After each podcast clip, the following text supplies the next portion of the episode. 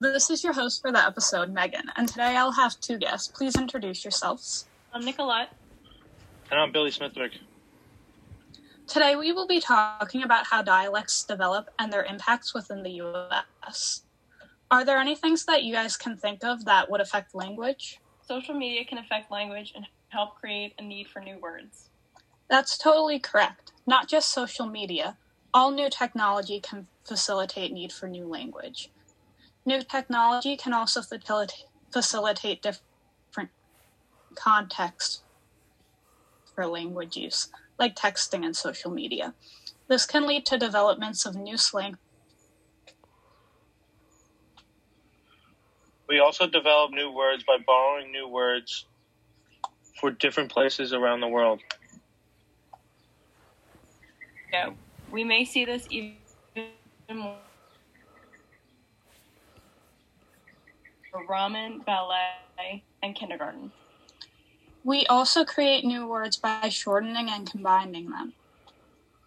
Like how social media, we use acronyms like LOL. Yes, but this practice is much older than social media.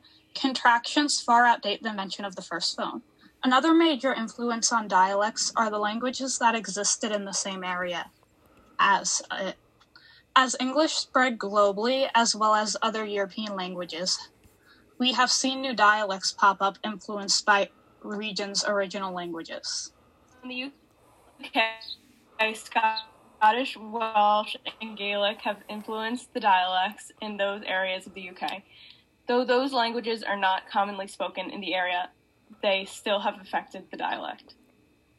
Another example is the French influence on the Louisiana accent, which differs from another accent on the Deep South.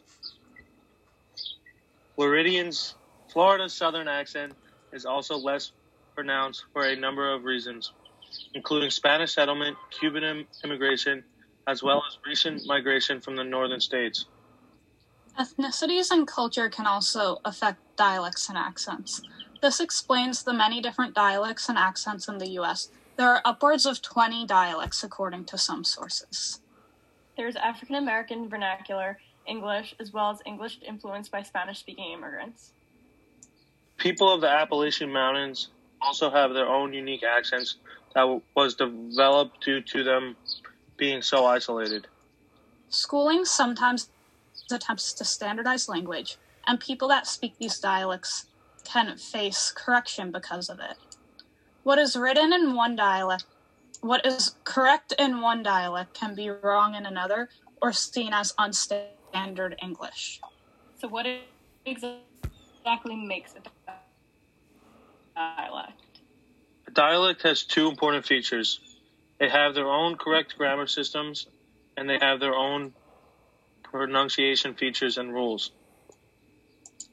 For example, African American vernacular English has different tenses and rules regarding those tenses, with sayings like he been married being grammatically correct. They can also use ain't to negate the verb in a sentence.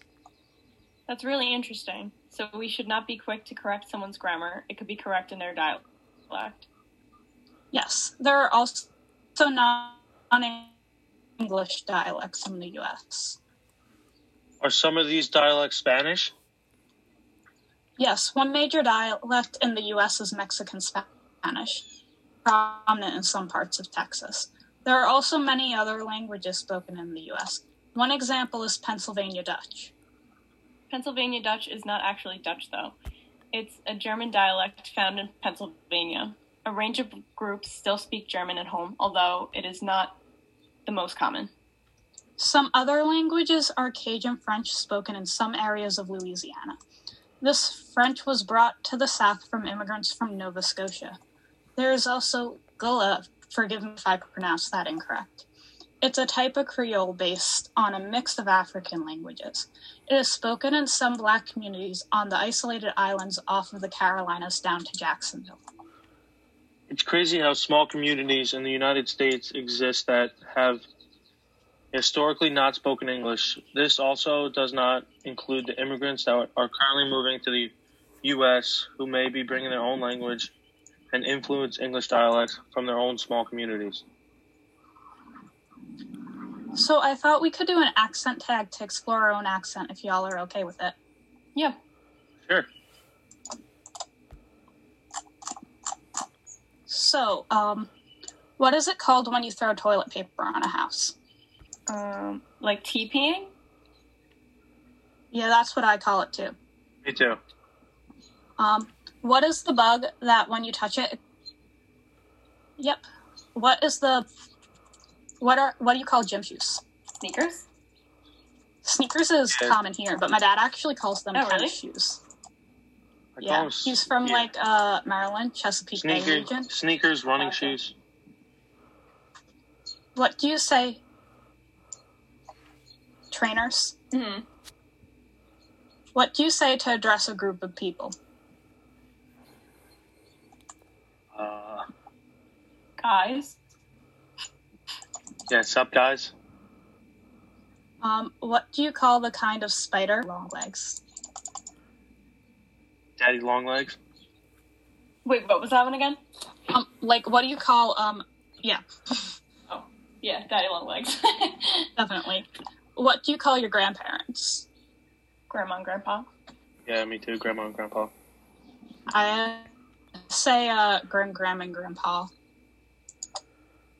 Um, what do you call the wheeled contraption in which you carry groceries at the supermarket? Shopping cart. Shopping cart. Yeah. What do you call it um, when the rain falls while the sun is shining? A rain shower. Yeah, rain shower. I call it a sun shower. Oh, that's what I meant. what is Yeah. the thing you change the TV channel with? a remote. Remote. Yeah, I call it a remote too. So now we're just going to repeat some words and see if we say them differently. Aunt, Ant. Ant. roof, Roof. Roof. root, Root. Root. Nobody says route. I say root. No, no. Like Route 66. Yeah. Say route sometimes. It depends. Wash, Wash. Wash. caramel, I say caramel. I say caramel too. salmon, Salmon. Yeah, salmon.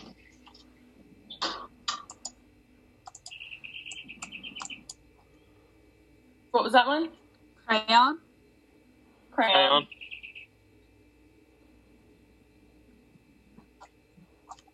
New Orleans, New Orleans. New Orleans.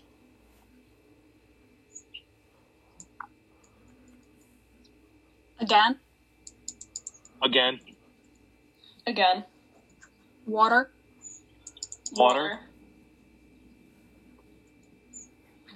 um, mayonnaise. Mayonnaise. Or mayo. Yeah, And mayo. I typically say mayo. Yeah. Um, aluminum, Aluminum. Aluminum. envelope, Envelope. Envelope. Have you ever heard anybody say envelope? Yeah. Like that's weird, Yeah. I think. Mm-hmm. Um so are we all from like Long Island? Yeah. Yeah, Long Island. Yeah. I feel like you can tell. Oh yeah, definitely. uh,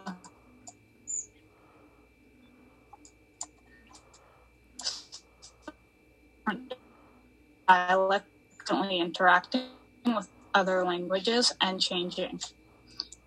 Imperialism has spread the language into other countries and has led to more global interactions. So today I have one last question for y'all. How can we use this information in the classroom? We should acknowledge that language, accent, and identity are all intertwined and remember this when teaching students. We should be careful when we say something is wrong because it may not be wrong. Each stu- students that certain grammar is expected in formal settings, but that does not mean their grammar is bad. We should also try and learn the patterns that we see in our students and understand how their dialect may affect their language. Thank you, Nicolette and Billy, for joining this conversation today. And thank you all for listening. I hope you can check out the next episode and have a great day.